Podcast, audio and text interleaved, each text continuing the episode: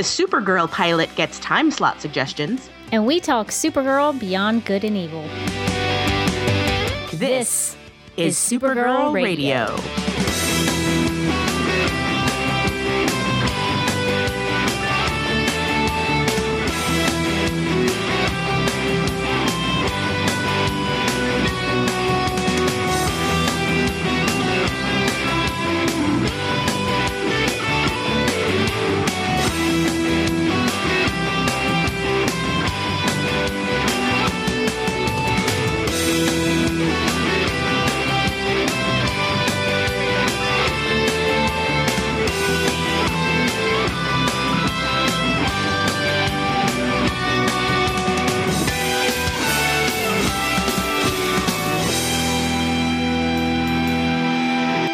Welcome to Supergirl Radio, your source for all things related to CBS's upcoming Supergirl TV series and the character of Kara Zor-El.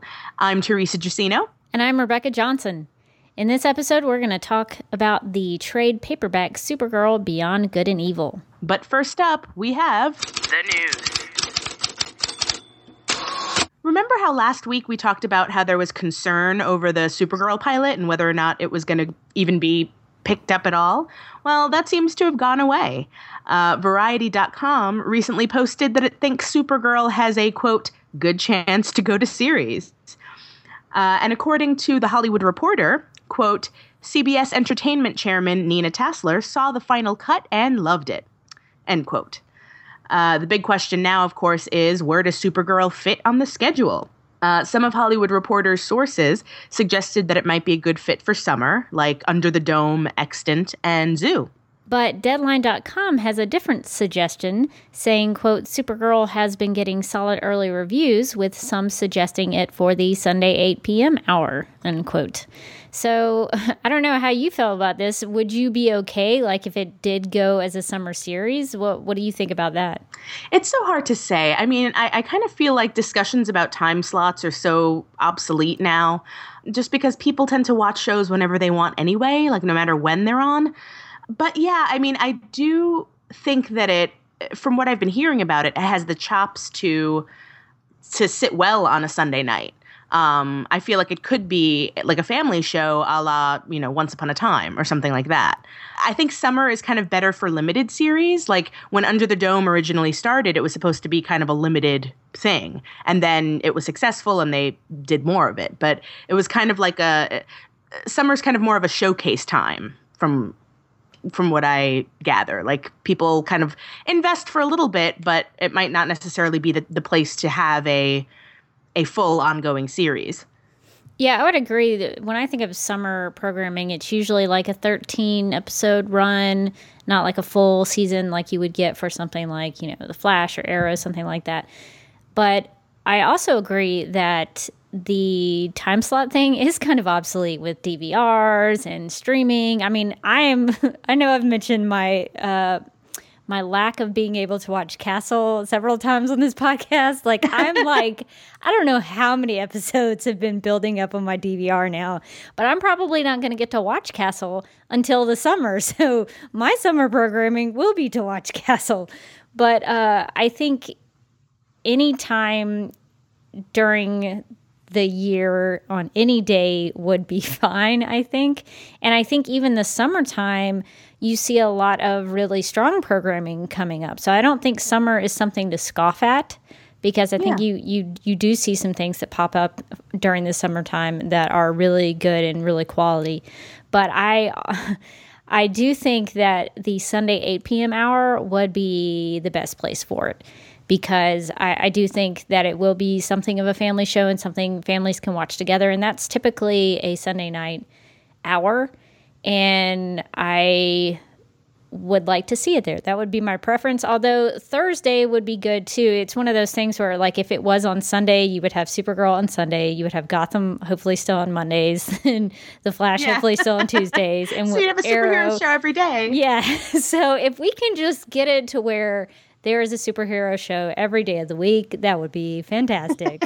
so let's aim for that. But uh, so either Sunday or Thursday would make that happen. But but I, I, I agree. Like any time would be good. I just want to see it in production.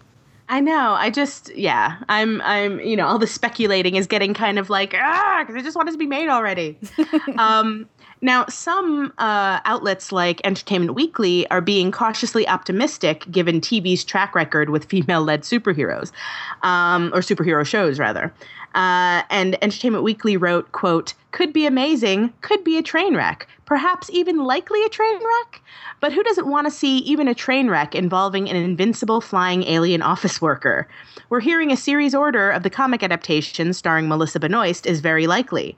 Uh, the show's status is technically series commitment already, but that just means CBS would have to pay a penalty if they don't make it. Um, see, I and and this is something that really irritates me whenever they talk about anything female led, um, because if it were a you know male superhero, whether it's a train wreck or not is kind of irrelevant. Mm-hmm. Like people aren't waiting around for it to be perfect. I mean, how I mean, look at the crappy Daredevil movie um, before they got it right as a TV show. I mean, look at the crappy like Hulk movies that they've made before, you know, finally hitting on something really great with uh, Mark Ruffalo's portrayal of him. You know, right. it's like, uh, but nobody, people will make like 20 horrible Spider-Man movies and not bat an eye, but like we can't make Wonder Woman until it's perfect. We right. can't make Supergirl until it's perfect. It's like stop it. If it sucks, you'll make another one. Right, Relax. right. That that is a, that is a good point. And uh, you know, it's one of those things where I kind of don't like that people are going into it thinking that it's probably going to be terrible. It's like yeah. you don't know. You haven't seen it. You haven't read the script. How do you know? like that's that's one of those things that I have a real problem with is that this could be awesome. It could be yeah. like like the Flash. I don't know. I can't remember what people were thinking last year before the Flash was, you know, before the Flash came out. And mm-hmm. and I remember I do remember though the trailer that came out, I think after the upfronts, and I remember going, "Oh my gosh, this looks like a movie. This looks amazing." And you could have poo pooed the Flash before that happened, but when that came out, it was like, yes, I'm all in for this. So I think it's worth waiting to at least see a trailer to see what it looks like, to see how Melissa plays her. Like, I think those kinds of things are, are something that you should pay attention to. But to just go ahead and say, oh, I think it's going to be a train wreck, like, you, you don't know. I mean, that's something to always keep in mind. Like, I'm, I'm always trying to like go into things going, I hope this is awesome and if it's exactly. not, oh well. But we'll I hope, yeah. But I hope this is awesome. And so, even if even if a um a show starts out bad, it can still sort of redeem itself. Like I remember when I saw the pilot for Arrow, I was like, "This show's not going to last. It's stupid." Um, and I was so like. Uh, irritated that the show made it past the pilot because I was like, oh God, really? And then, you know, the show got better. And I, you but know, and now. If, but did it? well, no. I mean, now we can complain because it's it's just it's gotten kind of one note lately. But right, right. I mean, from it, from that first better. episode, it definitely got better, and mm-hmm. it got more engaging. It got more focused on you know, it opened up, you know, more to the uh, to the ensemble. It kind of um, it started exploring different things, and I liked that. And uh, but that just goes to show, even if the pilot is something that's not everybody's cup of tea, even if the first couple of episodes aren't great, like we, I kind of want to get back to the place where we kind of give shows a shot. Yeah. Um, where not just the, you know networks and stuff, but I mean audiences give shows a chance because you know, and I know we're all very busy. We all lead very busy lives and have so much TV to watch, but you know, it's it, sometimes it takes more than two or three episodes to have a story warm up and that's just the story. Well i would say that for gotham this season the first like three episodes of that show i was oh, like oh, oh. yeah. You know i love batman. Like batman and lois lane are like my two favorite characters in comics period. Just hands down. And so i was going to watch gotham regardless if it was terrible or not. And the first couple of episodes i was like okay somebody needs to learn how to write a TV show. Yes. Because um, this pilot is terrible. They're trying to do too much and they need to figure this out. But by yeah. like episode 3, I was like, okay, all right, this this is actually resembling a TV show now. So this yeah. is good. And so then by like episode 11 or 12, 12 whatever that mid-season finale or the what it, what do they call them now, the winter finales? Yeah. Oh. It was pretty it was pretty good. And now it's starting to pick up where I'm really excited to see the finale. So there is something to that where the first couple episodes could be really terrible. but sometimes if you stick with, and I would say that goes for most TV shows, there are a couple of shows that I can think of just offhand, like Brooklyn Nine Nine or Unbreakable Kimmy Schmidt or Thirty Rock, mm-hmm. things like that, where they're like good right out of the gate. Yeah. But most shows do have to take a little while to find their footing. So I I I would think that Supergirl though has an the upper hand because the people behind it have done this several times. Uh, Greg Berlanti has started so many shows, and exactly. and he knows what he's doing. He knows how to make a TV show. So I would think that Supergirl. I'm, I don't want to go in with hugely high hopes, but I think it's going to be great just because they know what they're doing. Yeah. Well, um, Entertainment Weekly went on to address the thought that Supergirl might go to the CW, saying, "Oh yeah, this was interesting." saying, "quote Also, the assumption that the show has a safety net at the CW if CBS passes is apparently not true, as Supergirl is said to be too expensive for the CBS's kids sister network." After NBC flopped with Bionic Woman, NBC and the CW failed to adapt Wonder Woman, and ABC struggled to get viewers to watch Agent Carter, could this be a female fronted superhero that becomes a hit? Quote, unquote. And I think that's really interesting because I think some people probably would want it to be on the CW just because there's a whole bunch of other superhero shows there and because CBS has not proven itself to be a superhero network yet. But I, I like the idea that CBS has a little more money they can throw Supergirl's way just because there probably is some flying effects and and things of that nature to take care of. Yeah, definitely. And I thought it was interesting that they mentioned these other you were talking about the female led superhero TV shows that kind of didn't work and I was trying to think of what was it about those things that didn't work. Like I kind yeah. of remember Bionic Woman being on, but I don't remember watching it. Yeah, I mean that one. I mean, I didn't watch because I was like, "Do we need another Bionic Woman?" Like oh, right. that one. You know, it's like we we had the Lindsay Wagner version that was great. It was in the '70s, and that's where it needs to stay. Like that's kind of why I didn't. I'm like, if you're gonna revamp something or reboot something, that wouldn't have been the thing that I would have picked.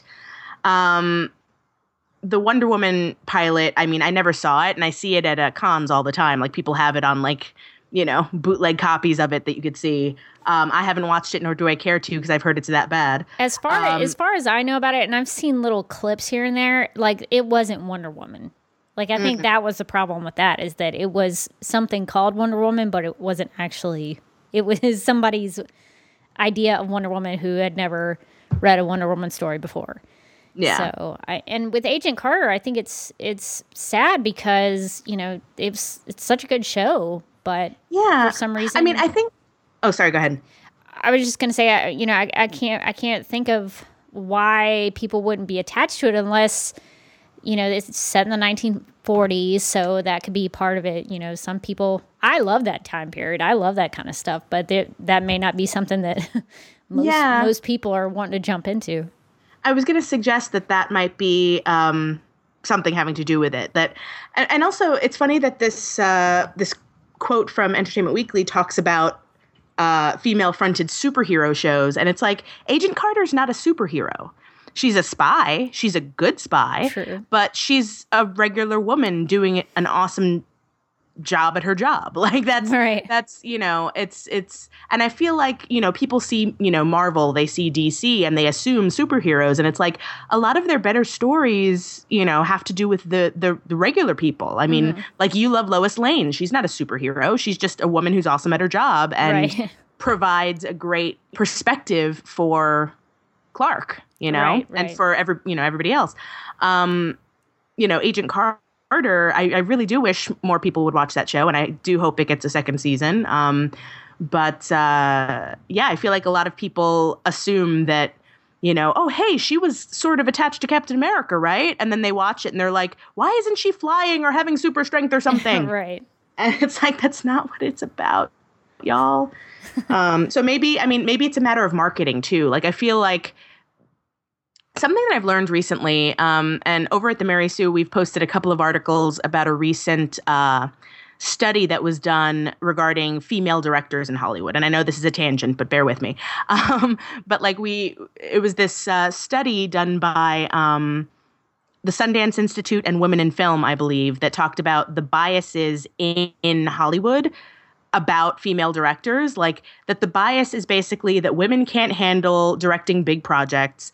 Women, um, you know, the the stories that women want to tell audiences aren't interested in, et cetera, et cetera, et cetera. And so that's why um, female directors tend to not get the same work as male directors. Mm-hmm. And the thing is, I think networks make a lot of assumptions about audiences that aren't true. And I thought it was interesting that this study focused on the executives and the the industry people, but it didn't focus on audiences because I, you know, all these, you know, networks and stuff assume what an audience wants. Whereas I feel like it's kind of a chicken and the egg thing. It's like I think people are interested in that stuff because that's what you keep giving us. Right. Whereas if you gave us something different or something else, you know, in addition to the regular superhero stuff, we might like it. But you're kind of a, you know, they kind of assume we don't, and kind of uh, they they do very skittish things, and they kind of um, make their decisions based in a fear that I think is unwarranted. I would agree with that. Sometimes I get a little frustrated when I keep seeing these, you know, some of these sitcoms that are just kind of so cookie cutter, and I'm like, no, no, I'm past that now. That was great. Yeah. that was great in like the 1980s, but I think we've exactly. progressed as a you know a TV genre that we can move past that a little bit. But uh, so yeah, so we all kind of have our different likes and dislikes on that kind of thing, and I do sort of take offense to it as a viewer. It's like, no, don't assume things about me. maybe maybe put something out there that's unique and fresh and we'll we'll see if it's good or not. Um, yeah. Um, but I think with these examples that Entertainment Weekly gave, I think it's really interesting. Like with Bionic Woman, maybe it didn't need to be rebooted. Uh, Wonder Woman was not really a Wonder Woman show. It didn't didn't have her represented as she should have. And Agent Carter is kind of maybe in the time period most people are not looking for. And I think Supergirl right. actually can get past those things. Like Supergirl, mm-hmm. I think is popular enough that she would thrive on TV. She would thrive with uh, the younger girls. She would thrive with women our age. She would. I, have noticed that she thrives with men. Guys mm-hmm. like Supergirl a lot. So I don't think it's something that people are not like. Oh, we don't want to see a Supergirl show. Like I think it, the desire to see that on TV is there, and as long as they keep Supergirl uh, relatable and to who she is, I think it would be a success and would be able to climb over these uh, hardships that these other female led shows have faced. Well, now that we've talked about uh, as much super uh, Supergirl speculation as we could uh, handle this week.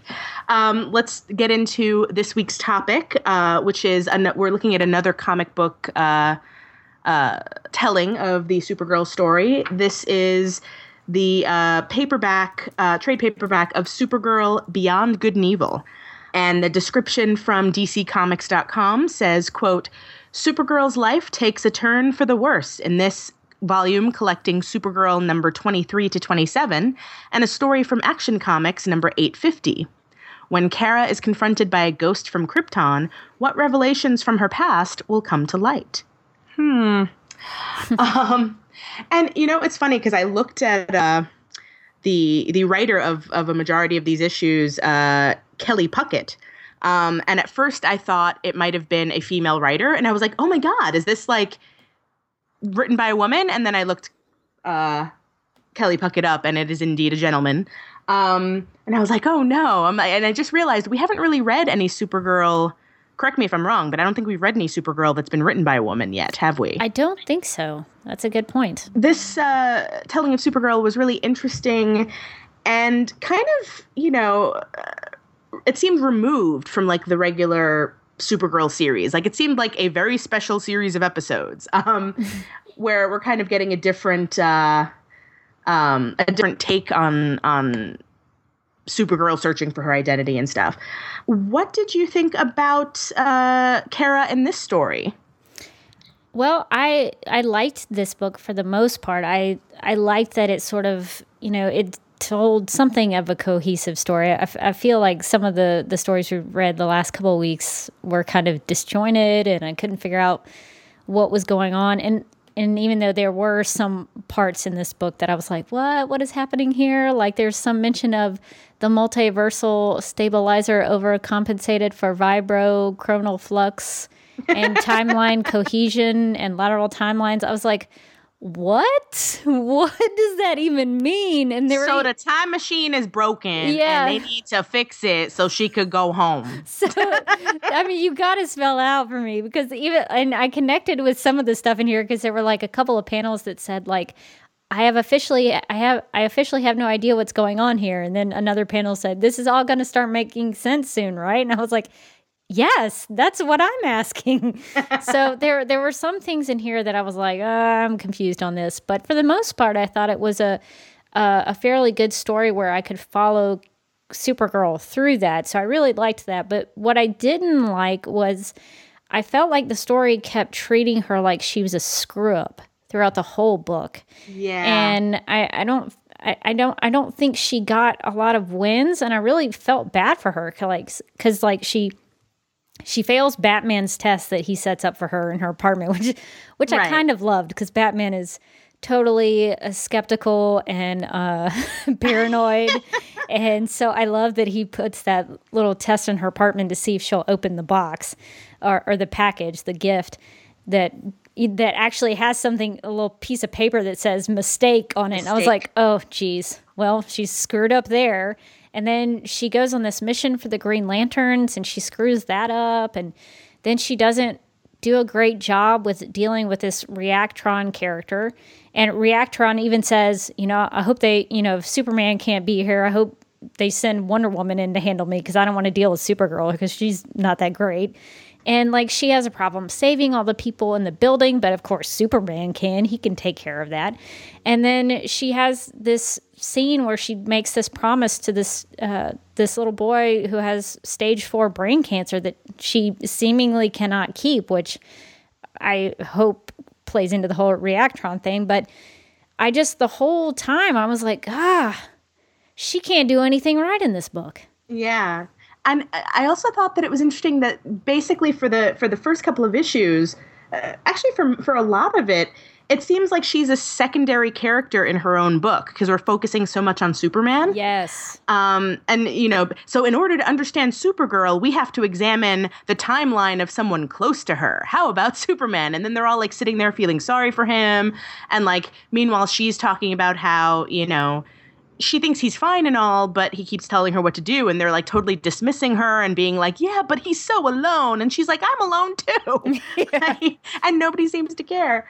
Um, yeah, no, I, I have to say, you know, and and you all know that I've kind of been coming to Supergirl for the first time doing this podcast, and already in the trades that we've read, um, I'm kind of tired of the whole Supergirl doesn't know who she is. She doesn't know how to do anything. She's struggling to find her way. Like, I really just want her to get there. Yeah. Um, and I know she's young, but like, they really, it's like every time a new writer takes over, they start at the same place and there's no progression.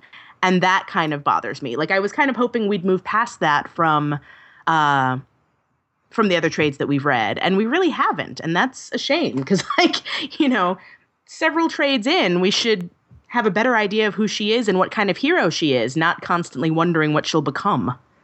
Yeah, you, made me think of Jenna Maroney, where she's like, "Let me get there," when she's yeah. like, when she's trying to like tell people to like, "Let me figure this out for myself." But uh, yeah, exactly. I would I would agree. Though I think that they sort of tie this story back into uh, like the apocalypse story to where like she first land or not when she first lands when she's first kind of discovered on earth when batman finds her ship under the water. So i think it's sort of tied into that whole thing where she's still trying to figure things out. But yeah I, i've kind of gotten to the point where i would like to see supergirl having a story that wasn't about that. And and I do agree that a lot of this story is about Superman. And while I did enjoy this whole you know, he feels lonely. Like even as a famous superhero, he's lonely. Yeah. Even as Lois's husband, you know, he, he has this wife, he's still lonely. And even when he's a member of the Justice League and he's teamed up with these other people who have these powers like him, he's still fe- feeling lonely. Like I really enjoyed reading that. But at the same time, I'm like, God, this feels more like a Superman story than a Supergirl story. Exactly. And you know, I thought there was also a missed opportunity with the um so for those of you who haven't read it yet, there's a uh, a moment where Supergirl saves a little boy um and you know, he's scared and he says, you know, I don't want to die. And she says, you know, you're not going to die. Not knowing that this is the boy with stage 4 brain cancer and he's going to die. Um but she he kind of takes her at uh, at his word, and he's like, you know, I was so I knew you'd save me, Supergirl. I knew you wouldn't let me die, thinking, oh, he's going to be cured from his cancer or something. Right. And so her parent, his parents are like rightfully, you know, not rightfully because they, you know, obviously how could she know, but um, they're upset that you know now they have to deal with their son being overly hopeful about this. Um, uh, but the thing is, like, I think that was a missed opportunity uh, to show how Supergirl really does relate well to children. Like, because she's young, that's a whole group of people to whom she can be an example. And, you know, they have the adults being dismissive of her, but I thought it was really cool that they had this little boy know exactly who she was. Yeah. They, you know, like he's like, Supergirl, I know who you are. Yeah, you're here to save me. And I'm like, what about the other kids in Metropolis? Or, you know, because it's it's not always adults who need saving. And Oh, that's a good um, finding, you know, the place where where Supergirl can live. I mean, I think it makes sense for for her to be more popular with the kids and for her to kind of make that her priority since she is so young. Um, and so I, I think they kind of like wasted that moment. Like what could have been a really cool acknowledgement of, okay, well, Superman might be more popular with adults, but you know, I'm where the action is, and the action is the kids, you know, like uh but then they just have her screwing up there too and having her you know the kids parents yell at her and Yeah, and I I got really frustrated with those those people who are like they they get saved by Supergirl and they're like, "What? We don't we don't rate. We're not good enough for Superman." Like they were wanting Right. Superman to come save them. I was like, "Look, you better be grateful somebody came and rescued you. doesn't matter who it is, if it's Plastic Man or Booster Gold or Superman. I don't care. it should be somebody and you should be grateful for it." you know I was really frustrated with those people. And I think that's such a cool point that you make about how it would be cool to see her with the younger people because kid I mean, just like we saw with uh her Supergirl's friend Sarah, who had problems and issues that Kara could help her out with and teach her things. Mm-hmm. Yeah. We could we could see that with other kids. And i i also got a little frustrated with the whole thomas thing because when they're in the hospital room and they're having that whole discussion about how she's given thomas false hope and superman's in there and he's like you know look let me handle this. You know i'll talk to him. And he starts to go into this spiel about you know let, thomas let's have a talk about how you know superheroes m- might not have powers to do everything blah blah blah. And like he sort of tries to step in and quote um, you know i, I would i would assume fix it for kara. And I, I sort of didn't like that. Like it's like let supergirl maybe handle this. And i liked that she stepped right in front of him when he stepped in front of her and was like, "No, let me handle this." And even though she says something like, you know, "Y- you're you're st- you know, I'm still going to save you. I'm not going to let you die. I think when she does that, she has a plan in mind. She has something she feels that she can do to help this kid. So I'm hoping that we'll we'll get to see that because I sort of think that because of her interaction with Reactron, mm-hmm. I think she's going to what this is what I think is going to happen in the story. Now, I don't know. I could totally be wrong. But it sounds like reaction Reactron is connected to the end of the book where like something's changed with humans and they're not exactly the same anymore. And some somebody says something like uh, th- this guy tries to come and assassinate Supergirl, and he tells her at the end of the book, he's like, "Yeah, you know, you can't save that boy or whatever." yeah And I, I think something happens where Kara uses Reactron because Reactron says something about, you know, what am I supposed to do? Cure cancer? So I think she somehow thinks that he can cure cancer. And so she uses that to help Thomas, but then something happens that alters a timeline or something. I don't know. But, yeah. uh, but I think that would be really interesting if she tries to save Thomas, but th- at the same time, she might screw up again. So that I kind of don't like. So I don't know where I don't know where I want this to head, but I do like the idea that she is determined to do something to help. Well, and it's funny because I think uh, let's talk about this the ending of this particular trade because yeah, this guy, you know, um, this guy in the future is trying to assassinate Supergirl, and this is at a point where there's a big statue erected to her. Right. Um, you know, there's there's little monuments to Superman, um, and really flashy one, a really flashy statue for her. Because apparently, you know, Superman was very modest and understated, but she wants like this big statue of her. Um, but then, you know, the guy who's trying to assassinate her says, uh, um, you know, she asks, I made humanity better and you want to kill me for it? Why? And he says, Because we're not human anymore. That's what you never understood. Um, who asked you to end our world? And so I think it has, it might have something to do with um, making humanity like her. Um, like, or, or somehow enhancing or, or, you know, making people, uh, if not superpowered, then like, you know, impervious to disease or impervious to harm or, or something. Um, and yeah, possibly using, you know, Reactron, because I feel like that was a, you brought up a good point of that being a clue that was kind of dropped. Um, but yeah, just the idea of, you know, being a human being means, among other things, having mortality. And I'm wondering if if that's something that Kara understands you know, because you're supposed to kind of understand the people that you're saving. And and that's something that that really, you know, has nothing to do with her age or her whether or not she's ready to do this. I think a lot of superheroes need to be reminded of that constantly. Like, you know, it's great that you can, you know, save all these people or whatever, but remember the people that you're saving, they, you know, this is what their lives are like. You have to get kind of know them and know what they want and need and you know not just jump in willy-nilly and and, and try to fix things because one day you're going to fix the wrong thing and totally change who they are yeah i think that is so interesting for superheroes because there's a real quandary i think for what that would be like. You know you have all these awesome powers and you have all these abilities to do things but like what what i thought was cool in this book is that they showed supergirl's problem when she tried to save all those people in the building. And she was like oh i can't do this. I can't save all of them. This is not something i can physically do even, even though i have all you know i can fly and have all this super strength and i'm fast but there's not there's some things that they can't do. And how do you make that choice? And and what's the ethical thing that comes into play here? If she can save thomas that's great but what if saving thomas sets them on this whole path that ends up being bad for humanity? So there's yeah. there's there's something really difficult about that that i don't even know like what would i do if i was in that situation? Mm. Yeah no and and those are really the the things that um uh, that should be explored in superhero stories. And I, I kind of I'm, I'm glad to see them here.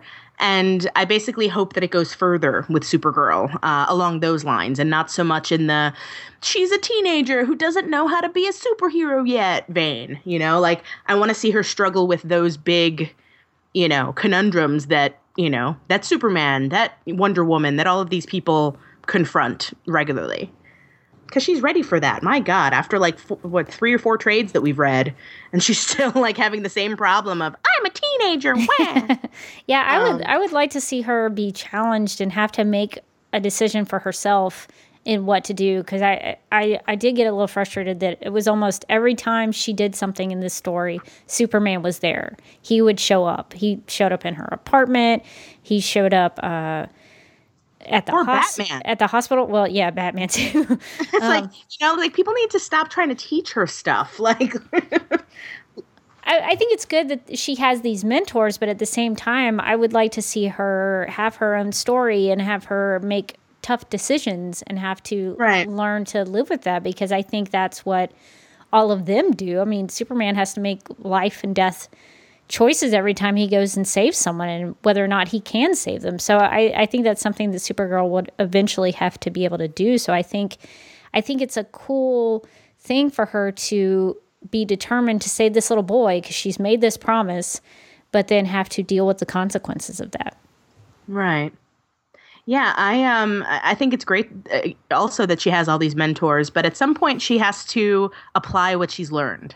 And I don't think we've really seen that yet. We've had a lot of people teaching her stuff. We've never seen her finally be able to just use that knowledge on her own. Um, it's like we need to take the training wheels off Supergirl, is what I'm saying. yeah, yeah, definitely. Um, and I, I did want to talk a little about Reactron though, because um, okay, so I went to see, um, and I'm going to talk about a Marvel thing for a second. I know, blasphemous, um, but I saw Age of Ultron this weekend. Um, As did I. awesome. Uh, I enjoyed it. I did not, but that's did not. okay. That's okay. We we can uh, talk about that off podcast. But yeah. um, no, but what I did like, I actually thought that Ultron as a villain was really great because he was so snarky. Um, and I love when villains kind of don't take them. I mean, obviously he, he takes himself seriously enough to like do some serious harm to people, but he was also really like, you know, like he'll he'll do something horribly violent to someone and then be like, "Ooh, sorry, I didn't. I was just trying to explain my plan." And ah, like, and it was kind of hilarious. And I kind of see Reactron in that same school of villainy, where he's like, you know, being very kind of casual in his conversation, being very, you know, um, kind of snarky and, you know, bantering with Supergirl basically as they're having this fight. Um, Yeah, yeah, he's like, for all the things that you could do when you face me, you're just gonna punch me. That's it. That's all you. That's all you got. and, Right. And Supergirl even says something about like, I, I feel like there was some consciousness or whatever inside him because he was acting like a jerk. Yeah. Like, there, and he was to to be honest. He, he he was definitely acting like a jerk. And so I thought that was really interesting that he was baiting her. Like he was like, "All right, what what else you got? You can't you can't defeat me by just punching me." And I think she had a real struggle with figuring out what his deal was. Oh, and and that actually the uh, the fact that you know he says is that all you got, and then later on, you know, uh, when he mentions that he wants to get paid just like everybody else, and she says, "Wait, so you have all of this ability and you're using it to rob a bank?" Like, is that it? Like his his his uh, motivations are so mundane that even Supergirl has to be like, "That's, you know, really." um, but then you know that's when the cancer thing is brought up because he's like, "What am I supposed to do? Cure cancer?" Like, of course I want to get paid. Um, and I thought that was really interesting, especially since he's pretty much non corporeal. Like he's all energy and a consciousness, and uh, like what's he gonna do with money? Like I like Yeah. buy buy suits. Like what is he gonna do? I don't know. That's a that's a good point. I, I did think that was a little odd, but it it is funny that she he kind of questioned her heroics and she questioned his villainy a little bit. Like, really? That's all you're gonna do? You're just gonna rob a bank? Yeah, I thought it was it was very interesting because I don't know that she knew how to handle him, and he didn't really know how to react with her. So I'm I'm curious to see if if we'll see more of him. So I guess let's talk a little about like just what we liked the best. What we uh, what did you you know take from this particular story arc, and uh, what didn't you like so much, or what would you want to change? I liked some of the Supergirl stuff. I liked the stuff with her with little baby Kal-El. I thought that was cute, even though like she had a, a couple of different reactions to him. Like there's this one nice little panel where she's holding baby Kal-El and she's like, "Hi, Kal, it's okay. Kara's here." And I thought, "Oh, that's adorable." But then like when she is told that she's going to go to a different planet, she's like, "I'm I'm going to be alone." I'll have nobody and I'm gonna have to babysit Kal. Like she got she got really upset about that. So I was like, oh, you have two different views here. But I Yeah. guess uh, if you were if I was being shipped to a different planet, and I had to take care of a baby. I would probably be like, oh, really, come on, give me some, give me something better to do here, especially if it like wasn't my kid. Um, so I guess I can understand her her frustrations with that. So I did like some of that stuff with little baby Kal-El, and I liked the stuff with Thomas. I thought that was interesting and something a little bit different that we haven't seen so far. And there was a couple of little things that weren't even Supergirl related that I liked. Like I liked the uh, Lois Lane stuff where like she shows up and she's like, "You dumb palooka," and um, so I thought that was fun. And then there's like some Clark and Lana stuff where they talk about how Clark's been uh, befriending uh, that Luthor kid. Uh, yeah. So some of that was really cool. Like e- even the stuff there's there's one little panel that's like a throwback to the cover of Action Comics number one, and um, I th- I think there's there's also a panel that I this is what I assumed that was like supposed to be referencing Kara and that butterfly from the beginning of Super Supergirl the movie. That's how yes. I that's how I took mm-hmm. it. I, mm-hmm. I, don't know if that's the way you interpreted it. Um, I did, yeah. And I was like, oh, it's it's that same scene, but she's not wearing the weird sweater. Yeah, the, um, the, or the, the she's not wearing the weird hippie attire. Yeah. yeah. yeah. So there were some of those little things that I liked that were incorporated into the art, into the story. Um, and I did like the I for a Supergirl story. I did like the Superman stuff because I am a Superman fan. I liked the stuff about how Clark didn't really understand, and I think this was some of Supergirl's problem too. She didn't really understand how he could be how Superman could be lonely. She's like, "Hey, he's this big superhero." And then like right. he goes home by himself, you know, he's he goes home to an empty apartment by himself. Yeah. And mm-hmm. and there are some things that I, I don't think she really understood about that. And that was something that Clark had to learn too, because his his his mom, Martha, her brother dies. And they, uh, Jonathan has this really great moment where he says, uh, where Clark's like wondering why she's so upset. And Jonathan says, There's the family you're born into, son, and then there's the one you make. Bert was the last of your ma's blood relatives, and that's different she's still got us and still loves us, but she's feeling a little lost right now. And I thought that was really touching because I think that's something that is very human and is very, uh, very much something I think we all kind of deal with. Mm-hmm. And uh, it was a, it was a nice little moment. There's a little panel where Martha and Clark sort of bond over being the last of uh, of their uh, blood relatives, and uh, so I, I, thought that was really nice and touching. And I, I, I sort of want Supergirl to maybe understand that a little more because I think Clark, you see Superman being like coming to the realization that, oh, I have family now. And he even has like this, I think Lois says he, he's got a big goofy grin on his face. And I, I thought that was all really, really nice. But I just, I wanted more of Supergirl in this story. And yeah. I think we the the most I think we got to really see her on her own. I felt like was at the beginning with the Legion with like yeah. uh, uh, with with those guys trying to figure out what was going on and showing her Superman stuff. But I, I wanted to see more of that instead of just seeing her uh, being looked after by Superman and Batman. Yeah, no, I definitely agree with that. I mean, I I do think that there were some really nice character moments. Um, I kind of liked, you know, I mean, as tired as I am of of Supergirl constantly needing to be taught things, um, I did like the fact that uh, that Batman was so invested in her and in teaching her that he would rig up a.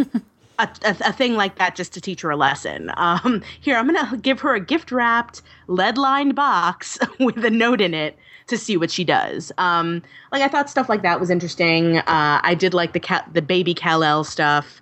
Um, I liked her fight with Reactron. Um, I kind of wish that you know we didn't have to see Superman at the end of it. Um, but yeah, like what I didn't like was the yes, uh, Supergirl being kind of sidelined in her own story. Also, there was a lot of uh, just completely from a layout perspective with the artwork. Like a lot of the the big um, plot points, uh, like her needing to uh, track that ship that's untrackable for the Green Lantern. Yeah. Um, all of that stuff. Like I, uh, for the way the panels are laid out, I had no idea what was going on. Um, I was kind of like, wait, so is she tracking the ship? Is she not? Now she's flying into the sun. What's happening? Like, is she going away from the ship toward the ship? Uh, what? Yeah. So the the the artwork was a bit confusing in the layout for me. Um, basically, it's it, and I really hate saying this because obviously she's a comics character, um, but with these kind of more modern tellings of Supergirl, I kind of feel like other mediums understand her better. Like I love, you know, the animated Kara. I love uh, Smallville Kara.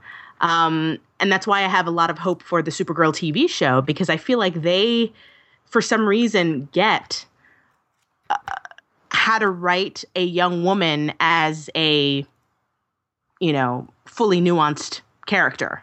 Whereas in the comics, for some reason, it's like they have all this potential for a great character, but they keep kind of wasting it. And it's like they don't really know how to write a teenage girl, or they don't really know how to write a nuanced, like fully formed woman who makes mistakes but also does things well. It's like either one or the other. Either she's perfect and perky or she's a horrible screw up, and there's no in between.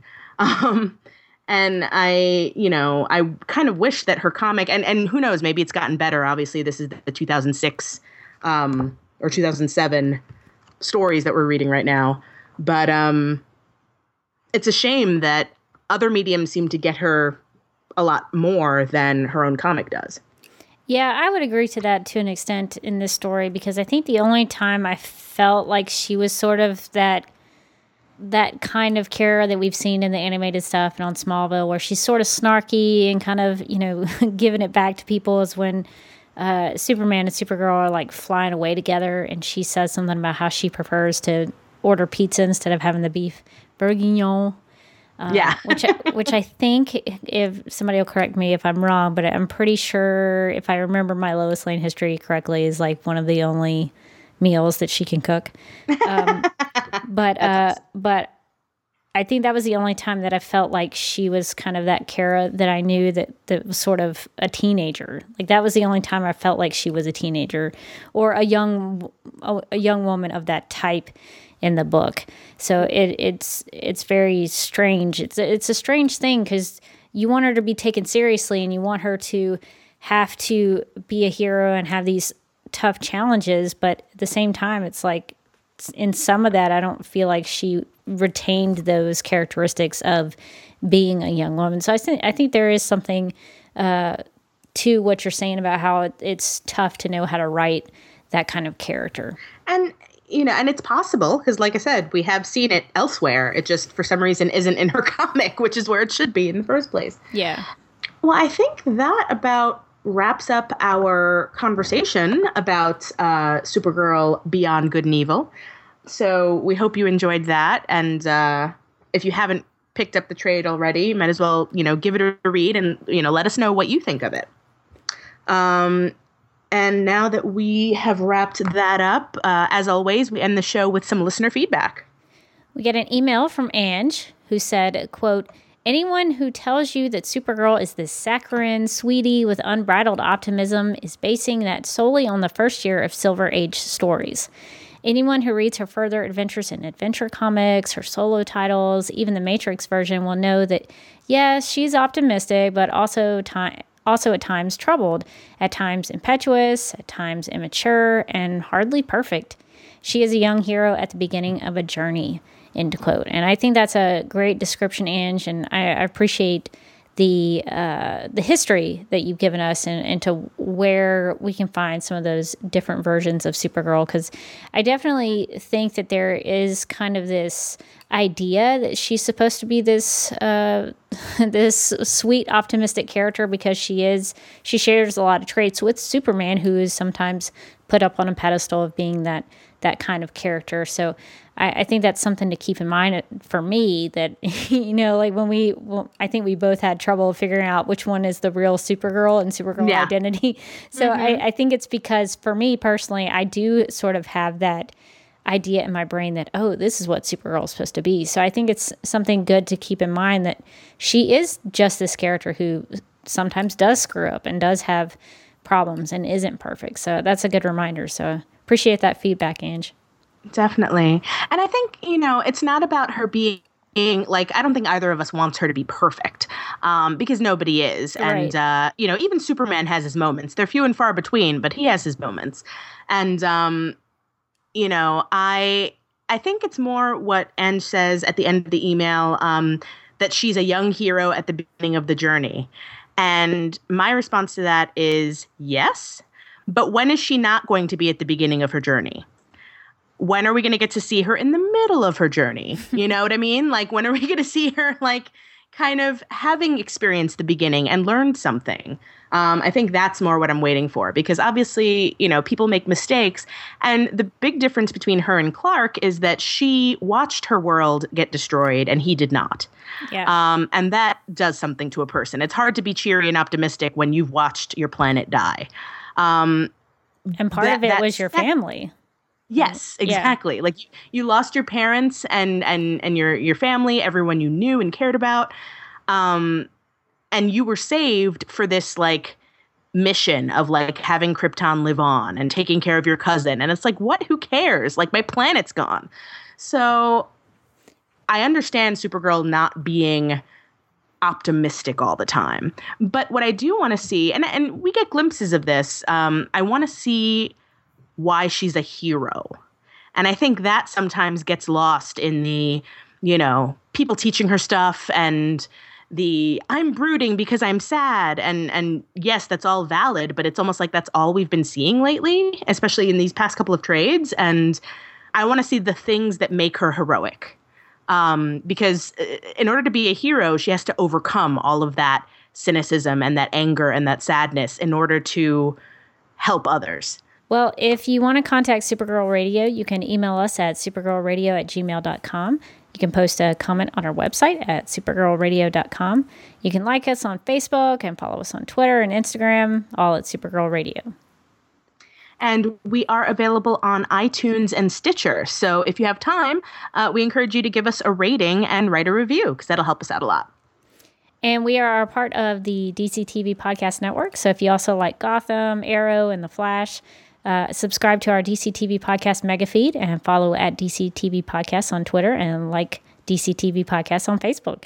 And be sure to stay connected there because DCTV Podcast is going to be doing a fundraiser uh, this month to benefit cancer research. So we hope you guys will participate with us. Definitely. That's going to be an exciting, you know, huge event that we hope that you all will uh, keep an eye out for. Um, as for me, you can find me uh, at themarysue.com, uh, my blog, The Teresa Jusino Experience, which is teresajusino.wordpress.com, and I'm on Twitter at Teresa Jusino and Facebook at Teresa Jusino Experience. So facebook.com slash Teresa Jusino Experience. You can follow me on Twitter at DerbyKid, that's D E R B Y K I D and watch videos I've shot and edited on my YouTube channel at youtube.com slash duckmilkprod. That's D-U-C-K-M-I-L-K-P-R-O-D. And join us next week when we'll be discussing some more Smallville. Uh, Smallville Season 7, to be precise, with the episodes Lara, Fracture, and Apocalypse. Well, till then, I'm still Rebecca Johnson. And I'm still Therese Jusino. And as you go through your week, do what you think is right. And say hi to Clark for us, will you? Thank you.